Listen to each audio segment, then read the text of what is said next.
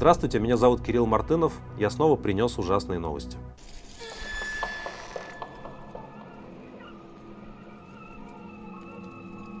Каждый день, а точнее каждую ночь скорее, Российская Федерация продолжает атаковать ракетами и снарядами украинские города.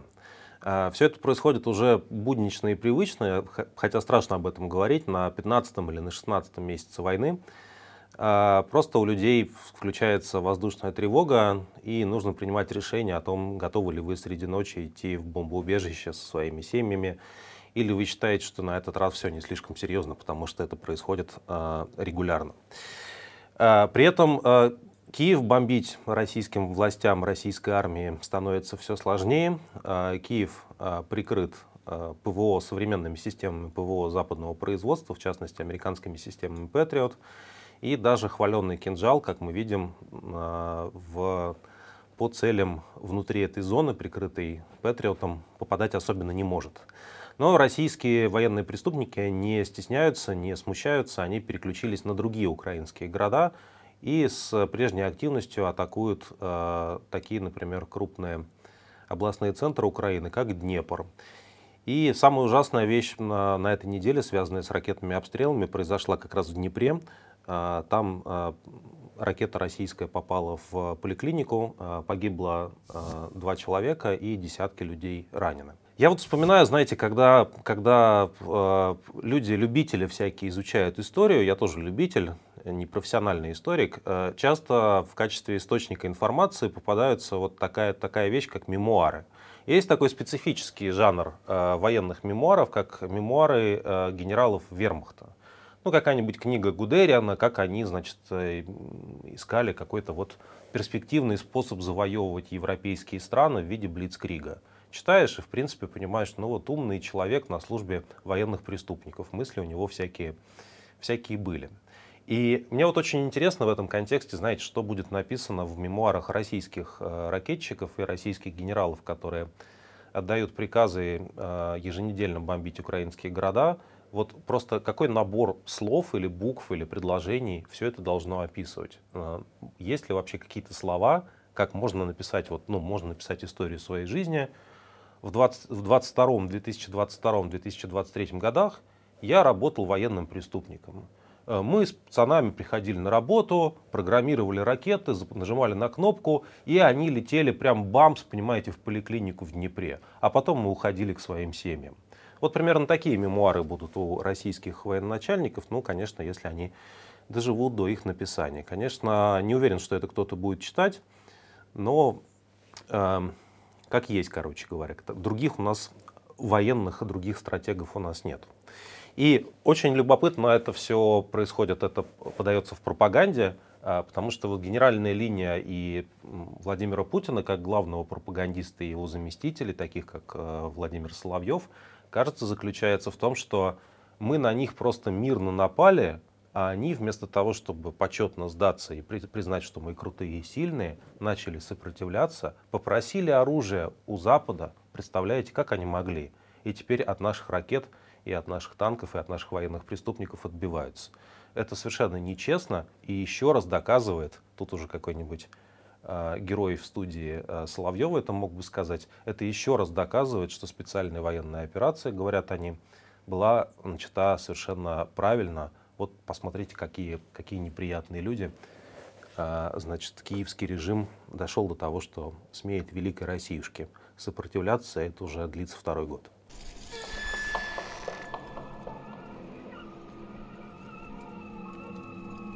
Главная новость этой недели, по-моему, заключается в том, что в ходе этой путинской российской войны против Украины а, постепенно все идет в разнос, все разваливается, никто ничего не контролирует, никто ни за что не отвечает, если в принципе российская сторона могла претендовать в какой-то момент времени, что у них что-то находится под контролем. Нашумевшее событие э, э, проходящей недели заключается, как вы знаете, в том, что некие э, сторонники Легиона Свободы Россия или русского добровольческого корпуса, или, как их называют, такие украинские диверсанты, переодетые в этих, значит, свободолюбивых Э, россиян, они вошли на несколько километров на территорию Белгородской области и, в принципе, устроили там нормальный такой стрелковый бой, э, взяли какую-то технику, трофейную и в каком-то составе из этой Белгородской области вышли. Это привело к жуткой панике э, всех российских силовиков, особенно, конечно, несчастной Белгородской области. Досталось, были многочисленные совещания э, спецслужб э, ФСБ, Росгвардии, всех прочих профильных российских военизированных формирований. В принципе, эксперты говорят, что российская граница, вот та часть, где нет боевых действий регулярно, примерно 700 километров за пределами Донбасса, сухопутной границы эта граница практически не охраняется. То есть если бы украинская армия могла бы и хотела бы нанести удар а, в сторону Белгородской или Курской, например, областей или Воронежской области, то а, они могли бы достаточно далеко продвинуться довольно быстро, поскольку всего а, там, два с половиной десятка так называемых батальонно-тактических групп неполного комплектования все эти многочисленные сотни километров прикрывают. Но вы знаете, да, и со стороны западных союзников, и, в общем, а, сами, сами украинские, а, украинские лидеры политические говорят, что им совершенно не нужна ни Белгородская, ни Курская, ни Воронежская область. Они освобождают свою землю. И всем понятно, что, в общем, пытаться атаковать Россию довольно бессмысленное занятие. Все-таки просто очень, очень много места, и э, неясно, какая будет реакция, как внутри самой России вдруг начнется патриотический подъем, о котором так Путин мечтает, и какая реакция будет со стороны западных политиков и их избирателей. А, но факт остается фактом, да, вот это нападение, эта провокация на границе в Белгородской области показала, что, в общем, а, российская система охраны границы находится абсолютно в недееспособном виде, как, в принципе, многие другие вещи внутри российских силовых а, структур. Если очень долго воровать, значит, грабить собственный народ и разгонять митинги, то потом достаточно тяжело охранять границу против хорошо вооруженных людей, которые хотят прощупать ее на прочность. И показательно, что губернатор Белгородской области Гладков э, даже был, был вынужден отвечать на слова рассерженных горожан, э, и Гладков заявил, что у него тоже в этой связи очень много вопросов э, к Министерству обороны. Вот такой вот у нас федерализм, понимаете, губернатор, всего лишь губернатор, отчитывает бравое Министерство обороны, которое параллельно ведет важнейшую специальную военную операцию. И я думаю, если честно, знаете, что это все-таки только начало, то есть э, такого рода хаоса, паники разных форм, э, неразберихи будет только больше.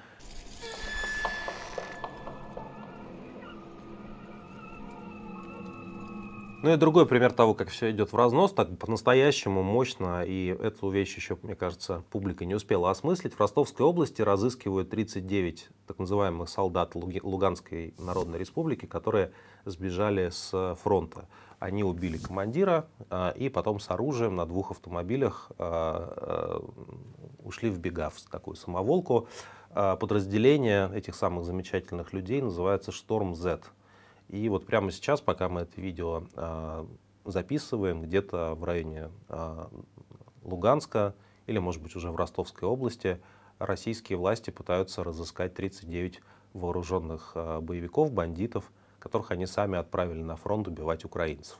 Но, видите, это как бы игра, в которую можно играть вдвоем, когда ты очень долго накачиваешь фронт всяким сбродом, постепенно этот сброд потом возвращается к тебе в общество. Эти 39 беглых людей, которых пока не поймали, это самое явное подтверждение а, того, что, в общем, бумеранг неизбежен. Да, если вы начинаете насилие, насилие, как учит нас социальная наука, постепенно возвращается к вам.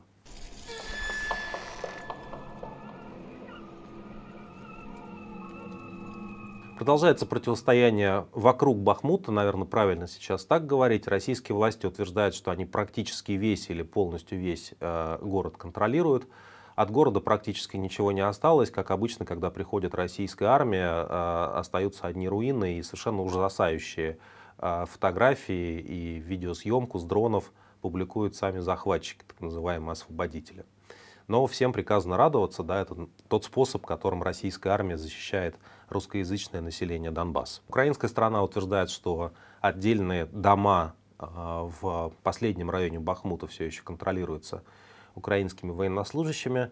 Пригожин заявил, что он свою миссию выполнил, и подразделения, выжившие подразделения боевиков Вагнера отходят из города, чтобы сдать его а, регулярным частям Министерства обороны. Украинская сторона это комментирует э, тем, что, в общем, выйти Вагнеру будет не очень просто, примерно, возможно, так же непросто, как они туда вошли.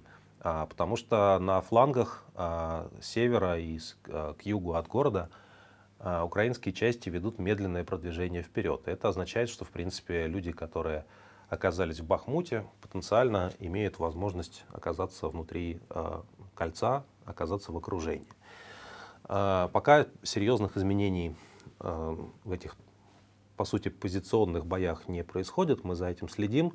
И важно тоже, наверное, еще раз вернуться к теме о том, как Бахмут внезапно стал а, чуть ли не новым Берлином. А, российская пропаганда говорит о взятии Бахмута как о каком-то совершенно невероятном празднике значит, этого самого российского оружия, Z-оружия, что вот значит, деды все это могли сделать, и мы повторили, вот такие мы молодцы. Ну, я напомню, что это все длилось, даже если верить, что Э, Бахмут э, взят целиком, как российская пропаганда утверждает, даже если этому верить, то заняло это у российской армии 10 э, месяцев. Потери, даже по оценкам самого Пригожина, идут на десятки тысяч человек только убитыми, не говоря уже про раненых. В принципе, если российская армия с такими, такими темпами собирается двигаться дальше по территории Украины, то, наверное, лет на 50 эта война растянется. И я боюсь, что ни Вагнера, ни заключенных, ни даже Министерства обороны на такие потери, а, на взятие городов такой ценой просто не хватит. Точнее, я этого не боюсь.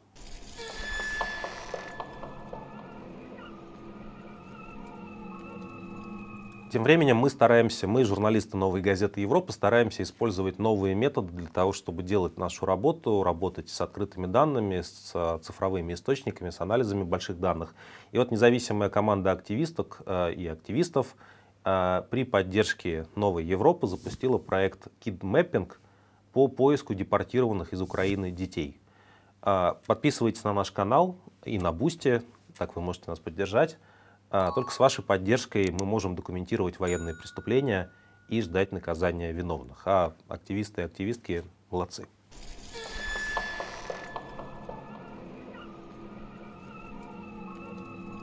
Мы практически каждый выпуск, каждую неделю говорим о том, что эта война является беспрецедентно бессмысленной, абсурдной, не только преступной, но просто очень тупой. Потому что, напомню, никто в, среди российских властей так и не может ответить за все это время, зачем эта война ведется, какие у нее цели и что будет, черт побери, считаться для них, для этих СВОшников, зетников, победой. И вот новая версия на самом деле появилась. Подогнали, что называется, новую версию. А заместитель министра иностранных дел Российской Федерации а, Михаил Галузин, не слыхал про него прежде, у нас обычно Мария Захарова, вы знаете, солирует, и Сергей Лавров. И вот внезапно выходит Галузин и оглашает по большому счету новую версию того, как же нужно прийти к миру потому что недавно еще, да, вот Песков, например, пресс-секретарь Путина говорил, что никаких перспектив для мира-то вообще-то и нету, потому что специальная, черт побери, военная операция идет у него по плану. А Галузин, вот он у нас либерал и вольнодумец, если так можно сказать, он в интервью официальному российскому агентству ТАСС перечислил требования Российской Федерации к Украине для достижения мира. А, значит, э, ну, Украина должна прекратить боевые действия. Как я понимаю, в одностороннем порядке это очень прям мощная такая обнадеживающая вещь. То есть давайте мы вас будем бить, а вы, пожалуйста, не сопротивляйтесь и держите руки по швам. Украина должна прекратить боевые действия, а страны Запада, по версии Галузина, должны прекратить поставки оружия. Ну, такая же идея, чтобы нам было, чтобы Галузину или там Вагнеру было удобнее бить. А, лучше, конечно, чтобы украинцы были безоружными. Э, поэтому, соответственно, очень логично в духе вот такого, такого, такой российской дипломатии специфической э, бить безоружных отлично, убивать вообще супер, они вот просто большие специалисты по этому поводу. Но интересно, на самом деле не, не это, это, это как бы просто нереалистичная постановка вопроса, да, понятно, что ни один разумный человек, у которого там, не знаю, могут быть убиты его родственники, семьи, дети, жены, никогда не согласится на то, чтобы перед Галузиным или перед Пригожиным э, и перед всеми остальными этими персонажами разоружиться. Но э, есть еще и политическое требование, которое, ну, хотя бы можно как-то не то чтобы обсуждать, вряд ли украинцы будут с МИД РФ что-то обсуждать в обозримом будущем, ну, хотя бы это, это требование, которое условия, которое хотя бы по-русски сформулировано, что редко бывает у российских властей. Значит, Галузин требует, по его словам, Российская Федерация требует, чтобы Украина отказалась от вступления в Европейский Союз и НАТО. Э, здесь интересно, что раньше требования про Европейский Союз, насколько я понимаю, вообще не озвучивалось. То есть вот видите, э, на 16 месяце войны мы узнали, что оказывается все дело в том, что не надо ходить в Европейский Союз. Вот э, просто от, отзовите заявку, останетесь такой ничейной территорией, по которой будут ездить российские танки, ни в какой Европейский Союз э, не ходите. Ну, НАТО, э, это понятно, это э, старые, э, старые такие пугалки, а, мы видели, как вот стараниями Путина нейтральная Финляндия в НАТО только что вошла, ее никто, в общем, не удерживал, даже особо не пытался. А, параллельно там происходят какие-то еще сногсшибательные истории про то, что в Норвегию впервые за 65 лет а, приходит огромный авианосец США, чтобы показать, да, что, в общем, в случае угрозы скандинавским странам американская армия, в общем, довольно, видимо, активно будет на эти угрозы реагировать. Вот. Но Украину надо остановить от всего этого. Украине, Украина это собственность Кремля с их точки зрения, и, соответственно, никуда не, не ходить никуда не ходить не должны. Новые территориальные реалии Украина должна признать, сказал этот самый замминистра. То есть то, что э, Российская Федерация отхапала в неизвестных границах, но, по всей видимости, речь идет о четырех областях Украины, помимо Крыма, Херсонская, Запорожская область, Луганская и Донецкая. Это надо признать, потому что таковы, знаете, реалии. Ну, такой совершенно такой тоже бандитский способ разговора. Мы у вас значит, попытались там отнять в темном переулке то, что вы не смогли быстро защитить, признайте новые реалии. Теперь это наше, говорит российский МИД. В принципе, так дела и делаются по-российски теперь. А, вот. А, и все это связано с тем, что вообще-то это была реализация права народов на самоопределение. Это тоже старая такая тема, знаете, это еще еще в 1939 году страны Балтии, например, или Финляндия тоже собирались самоопределиться. А с Балтией тогда у Сталина получилось, в Финляндии не очень. Но, в принципе, идея очень похожая. То есть вы вводите войска и проводите референдум. А дальше в ходе этого референдума выясняется, что все хотят жить при развитом путинизме. А, да. И еще одна интересная мысль здесь, это то, что, в общем, а, по всей видимости, нужно признать а, государственный статус русского языка. Это все Галузин фантазирует. Это требование тоже никогда не озвучивалось в ходе войны. Путин про него не говорил, Песков не говорил. Видите, в лучшие российские умы бьются в течение всего этого времени над тем, что же все-таки является смыслом войны. Вот мы, Россия ведет войну, но никому точно непонятно, а зачем она это делает. И сначала, вы помните, сначала у нас была денацификация и демилитаризация, чтобы это не означало. Потом была борьба с э, биолабораториями и с сатанизмом. Это была последняя версия. А сейчас выясняется, что весь смысл войны заключается в том, чтобы Россия не входила, чтобы Украина, простите, не входила в Европейский Союз и признала статус русского языка. Вот э, ракеты летят в украинские города для того, чтобы все просто говорили на русском. Кстати, коллеги из Киева передают, что в Киеве популярность русского языка резко снизилась. И раньше это был такой двуязычный город, там, наверное, в равной пропорции говорили на украинском и на русском, а когда я там бывал там до 16 примерно года, так и на русском говорили больше, по-моему. Ну, по крайней мере, со мной, может быть. Может быть, поэтому больше говорили на русском, не знаю точно. А сейчас, как э, вот я вчера буквально видел человека из Киева, а, знакомого моего, так вот он говорит, что теперь мы говорим на украинском у себя дома для того, чтобы показать все, что мы думаем по поводу по поводу э, вот э, российского МИДа, российских ракет и всего всего остального. Любопытные успехи российской дипломатии.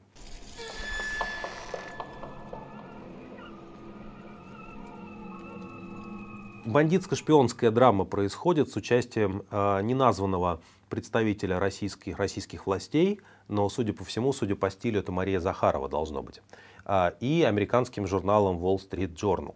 Напомню, что корреспондент э, Wall Street Journal э, Эван Гершкович, наш коллега и друг, э, которых многие из нас, из российских журналистов, знают лично, находится у российских властей в заложниках. Он сидит в тюрьме по обвинению в шпионаже, потому что он, будучи журналистом, съездил в Екатеринбург и с кем-то там поговорил. Вот такой вот он э, шпион. Вообще журналисты, которые задают вопрос, конечно, очень похожи на на шпионов, особенно в, глаз, в глазах вот этой такой параноидальной а, российской власти, у которой, у которой вокруг нее кругом враги. А, вот, так вот, а, Wall Street Journal опубликовал текст, в котором утверждает, что Китай предлагал европейским странам оставить России оккупированные территории Украины, оставить в кавычках, в обмен на то, чтобы ну, не было дальнейшей эскалации, не было рисков ядерной войны и как-то можно было двигаться к некоторой нормализации. То есть европейские страны должны были с подачи Китая прийти к Зеленскому, к украинскому народу, прийти в Киев и сказать, ребята, да плюньте вы, оставьте все то, что было убито, а, изнасиловано, закопано в землю, разрушено. Давайте жить дальше. А, зато все будет а, деэскалироваться. Вот. Почему-то эта публикация Wall Street Journal очень не понравилась российским властям, и они сказали, что если Wall Street Journal будут продолжать вот эту оголтелую кампанию по антироссийской агитации, то Гершковичу станет хуже. И если вы, вам дорог Гершкович, сказали, сказали в, где-то в, в каких-то российских министерствах, видимо, в МИД, то, соответственно, заткнитесь Wall Street Journal. Ну, тут наверное, ничего нельзя добавить, кроме того, что, конечно, это в очередной раз такое бандитское поведение. У нас есть заложник. А, соответственно, если вы будете себя плохо вести, мы будем отрезать ему пальцы. Обычно так делают бандиты. У российских а, судов и тюрем, наверное, чуть другие методы. Они не пальцы отрезают, но посмотрите, что с Навальным происходит. А, может быть, такие же условия могут быть созданы и ни в чем не виновному американскому журналисту Эвану Гершковичу, большому любителю России, кстати, прекрасно знающим нашу великую русскую культуру. Теперь еще и с тюремным ее аспектом, тоже имеющим возможность познакомиться.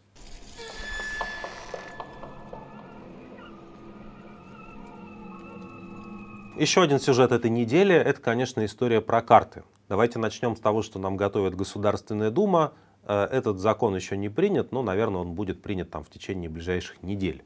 Госдума обещает нам, россиянам, штрафы и административный арест а, за использование неправильных карт Российской Федерации. То есть, иными словами, если вы а, где-то у себя на странице опубликовали карту Российской Федерации в международно признанных границах 1991 года, без Крыма и без еще четырех областей Украины, то вам, вас могут оштрафовать на миллион рублей.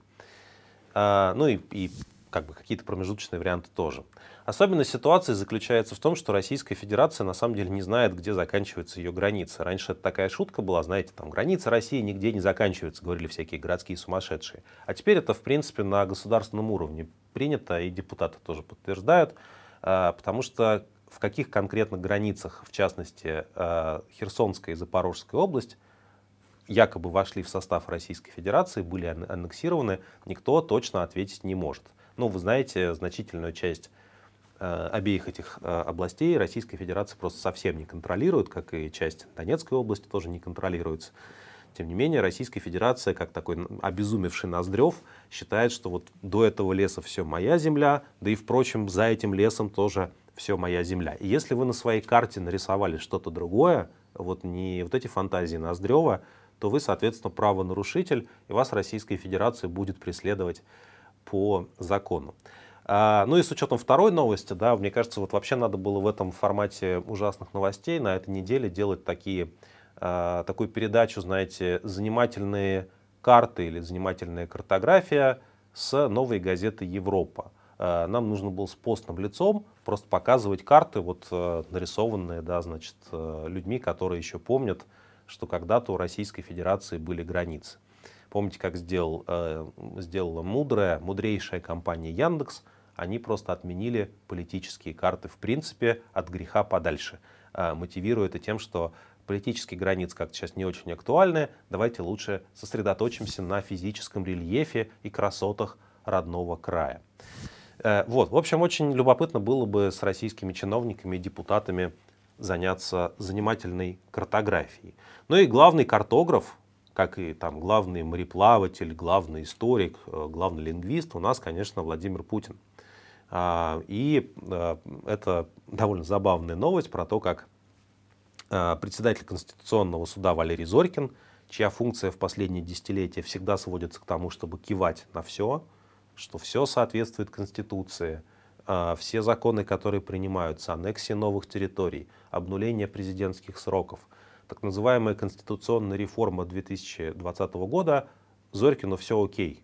А, когда-то мы придумали заголовок «Зорькины здесь тихие», и, в общем, выяснилось, что его можно просто каждый год от случая к случаю использовать, потому что он как-то не устаревает, ничего другого, кроме того, что Зорькин тихий, про него по большому счету сказать и нельзя. Так вот, Тихий Зорькин пришел к Путину с древней картой э, эпохи Людовика XIV и очень глубокомысленно, ну вы видели этот сюжет, сказал Владимир Владимирович, вы посмотрите, из этой же карты 17 века совершенно точно понятно, что вы в главном правы, потому что Украины на этой карте якобы нет. Ну, параллельно, впрочем, на этой карте как раз нашли э, рядом с Киевом надпись «Украина, э, земля казаков». Но, в общем, наверное, просто, как знаете, как и Бастрыкин с лупой, э, все-таки тяжело детали разбирать. Главное, что вот нет какой-то большой, такой огромной надписи, которую они искали. И дальше это стало, для, вот эта картографическая находка Зорькина стала для Путина поводом для того, чтобы произнести некую снова историческую речь, как вы понимаете, да, о том, что, ну, конечно, вот именно поэтому мы, в общем, всем этим занимаемся. И, э, вы знаете, есть э, примерно, наверное, миллион возможностей, как мы можем найти какую-то карту, э, чего угодно, по большому счету. Средневековые карты Китая, или там, не знаю, карты Золотой Орды, или карту какой-нибудь Священной Римской империи, или карту польско-литовского государства времен ее расцвета. В общем, берите любой вариант, и выяснится, что, понимаете, вот выбрасывая просто эти карты на стол, а, можно любую абсолютно войну и любой самый бредовый историографический какой-то а, конструкт оправдать. Потому что на картах, в принципе, можно, может быть э, написано все, изображено все что угодно. У нас на этот счет вышел текст историка Александра Орлова, который объясняет, что в принципе до 19 века картография вообще не была строгой наукой, а скорее была ну, изобразительным, разновидностью изобразительного искусства. Да, вот люди как бы делали карты, потому что они иллюстрировали какую-то мысль. Это было до некоторой степени красиво. А, вот, а, напишите, пожалуйста, какая у вас любимая карта а, в комментариях. Да, напишите, пожалуйста, какая у вас любимая карта, какую бы вы карту Владимиру Путину а, хотели бы еще показать, чтобы вот Зорькин пришел еще раз и показал эту карту, потому что из этой карты можно узнать, что, что как бы что-то пошло не так, в том числе с этой войной.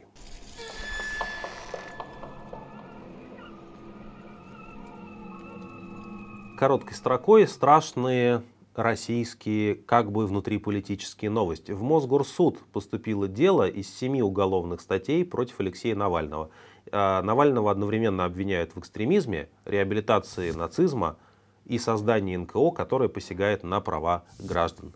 В принципе, мне кажется, вот сколько есть в Уголовном кодексе Российской Федерации статей, а, можно просто одновременно все применить к Навальному на всякий случай. И, как говорится в таких случаях, и Кеннеди тоже, наверное, он убил, скорее всего.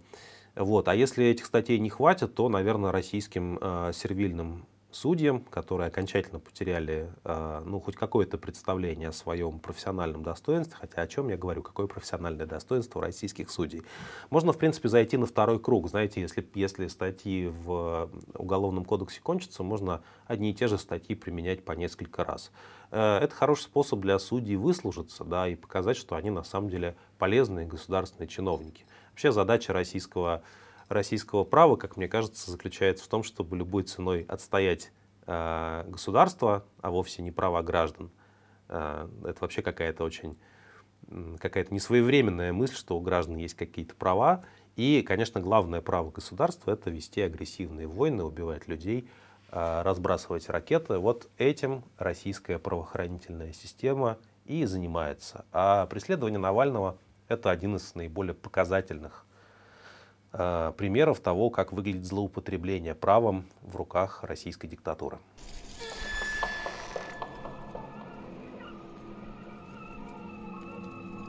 Вот еще э, правовая новость, которая, которая, мне кажется, заслуживает упоминания, точнее антиправовая новость.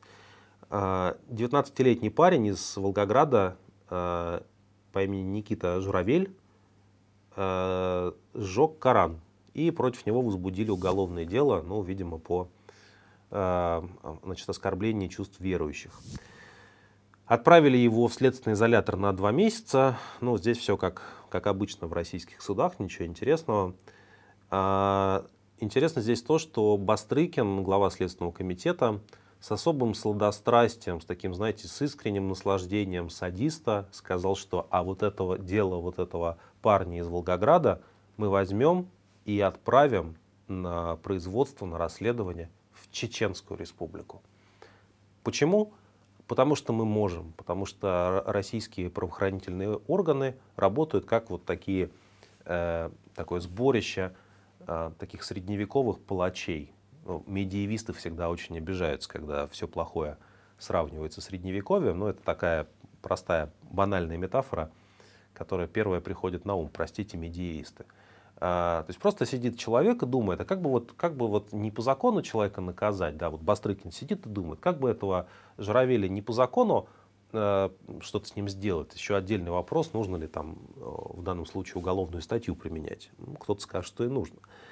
А вот э, нужно, нужно с особым садизмом это сделать, нужно передать этого парня в руки Кадырова, потому что Кадыров у нас как бы мусульманин, и вот там-то они точно добьются такой справедливости, таких, такой, такого пыточного подхода, что прямо все испытают наслаждение. И Кадыров будет счастлив, и Бастрыкин делом занимается. А, такая архаизация права, а, видная в частности в этом маленьком примере, относительно маленьком. Вот появилось видео, как а, человек, который сжег Коран привезли в Грозный, как такого средневекового, опять же, преступника, практически в клетке, и вот так его встречают э, местные жители.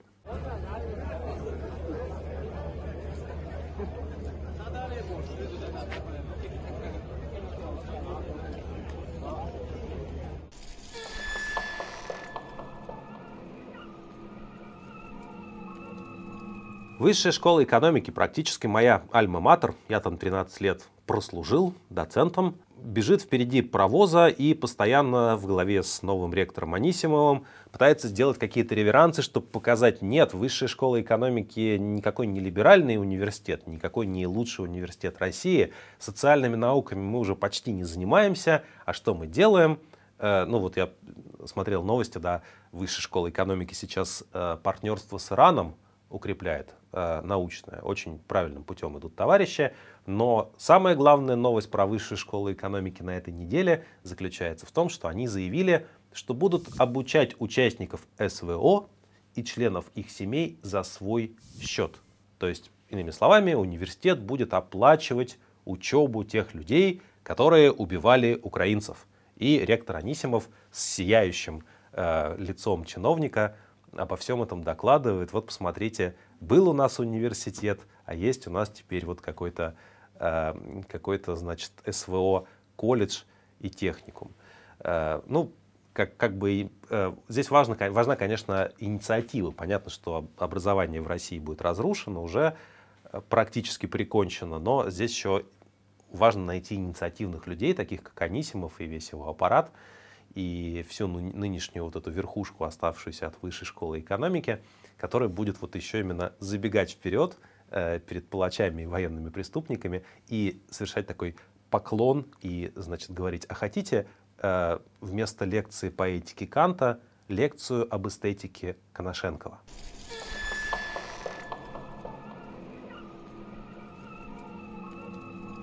Ну, моя любимая, пожалуй, новость, я про, про нее, отталкиваюсь от нее, даже некую колонку написал, вот примерно по мотивам всех этих судебных, э, судебных коллизий, которые в России сейчас есть.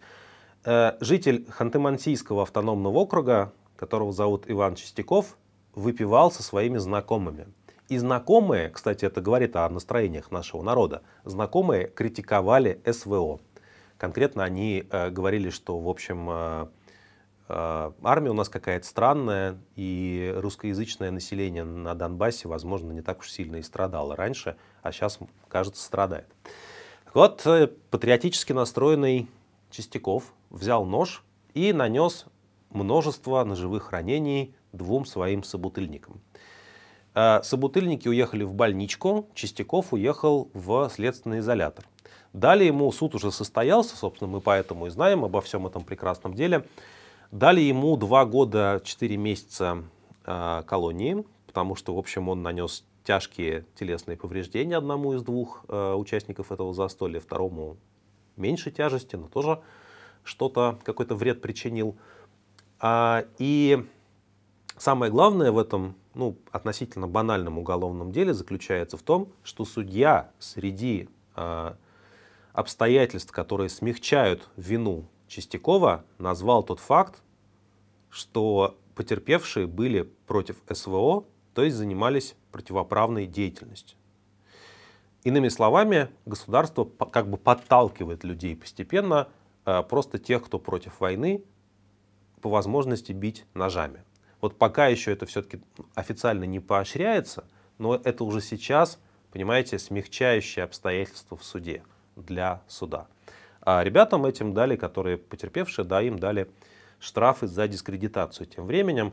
И мне кажется, это просто полное, полное такое изменение вообще всего правового ландшафта, что от него осталось. Действительно, э, в центре э, права в Российской Федерации формально по Конституции стоит, там, не знаю, человек и его права, а де-факто в путинской России в центре права стоит возможность Путина вести агрессивные войны – и э, история про то, что все должны этому радоваться, а кто не радуется, те поражены в правах, и, возможно, их еще и ножом э, пырнут э, отчаянные сторонники российского президента.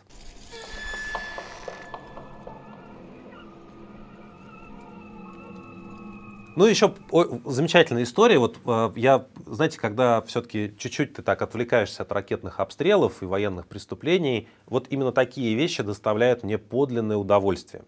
А, в России вновь создают, вы будете смеяться, но в России вновь создают патриотический, собственный российский, автохтонный аналог, импортозамещенный аналог Википедии. Вот, под названием РУВики. А, и об этом заявил депутат Госдумы Антон Горелкин. А, но особенность нынешней ситуации заключается в том, что вот эту самую РУ-Вики будут, будут делать не какой-то там, не знаю, заведомый проходимец, который просто украдет все деньги и сбежит, как это было с предыдущими аналогами руки, в Википедии э, в истории России, когда ее пытались импортозаместить в последние годы, а целый бывший директор, э, собственно говоря, российской компании, которая вот занимается русскоязычной Википедией, по имени Владимир Медейко. Э, Медейко написал на сайте Хабр, где раньше вот какие-то программисты обсуждали свои э, программистские дела, он написал такой пост проникновенный о том, что вы знаете, в условиях конфликта или что-то он так как-то обтекаемо сказал, в связи с ситуацией в Украине, э, пишет Медейко, э, очень тяжело стало находить объективную информацию и очень много претензий к Википедии. Поэтому, говорит э, Медейко, мы просто выкачаем почти 2 миллиона русскоязычных статей из э, Википедии, перепишем их, некоторые из них по своим принципам, и назовем это РУ-Вики. И дальше править будем Википедию по-своему, правильно, патриотично, это я от себя уже добавляю. Ну и, в принципе, я надеюсь, э, хочется же верить в лучшее будущее для господина Медейка, вот э, на, на большие, за большие бюджетные деньги.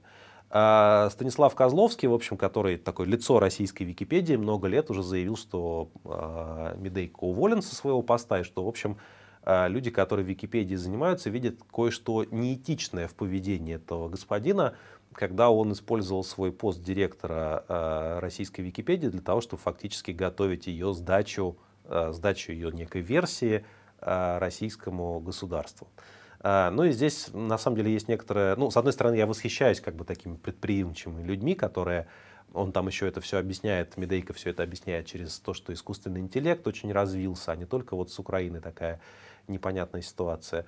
Ну, короче, очень современный человек. И меня немного, если честно, мне немного тревожно за Википедию теперь, потому что если уже э, российское государство схантило э, целого Медейка, то, возможно, они действительно будут российскую и вообще любую Википедию блокировать в, на территории России, а российские студенты и школьники э, будут принуждаться использовать в качестве источника для своих там э, курсовых работ, рефератов и прочих прочей учебной деятельности они будут использовать вот, э, значит, творчество господина Медейки, тщательно отредактированное под текущие задачи СВО.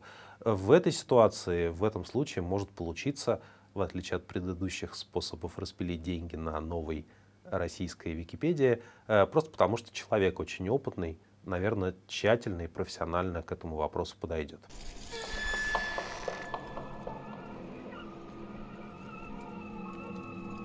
Объявлены новые иноагенты, там много всего примечательного. Антрополог э, Александра Архипова, теперь иноагентка.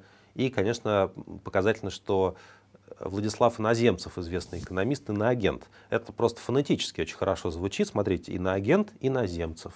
Но я даже не знаю, как бы с чем это сравнить. Вот как, э, как подобное познается подобным. Э, странно, что иноземцев только сейчас иноагент, у него и фамилия такая подозрительная.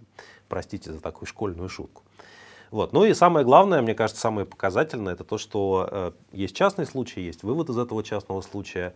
Э, то, что иноагентом в этот раз был признан э, Игорь Бортник, э, один из двух солистов группы Би-2, одной из самых известных российских рок-групп. Игорь критиковал э, войну. У нас в иноагенты теперь таким способом люди в основном попадают. Делал это на большую аудиторию.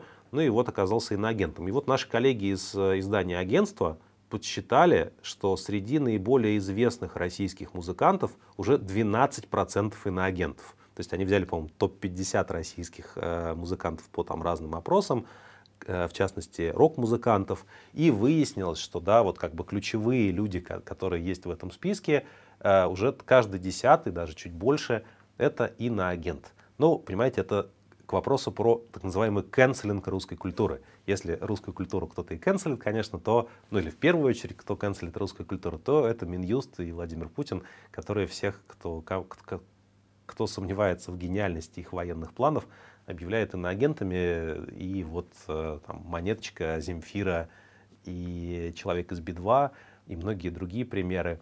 Это такая новая реальность российской культуры. Э, все, что движется, будет объявлено иноагентом.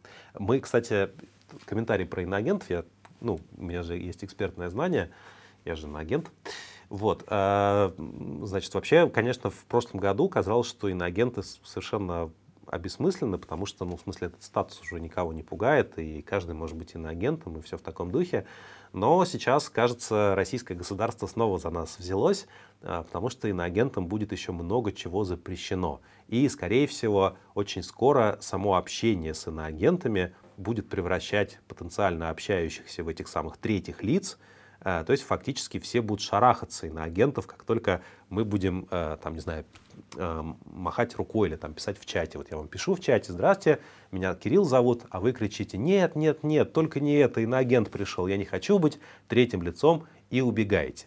Это будет интересное общество, посмотрим, как мы сможем в нем э, жить, и в том числе, каково это будет не иноагентам, которые должны будут тщательно проверять, а уж не иноагент ли ты, тот, кто ко мне сейчас обращается, чтобы ну, вот, не столкнуться с такими чудовищными рисками.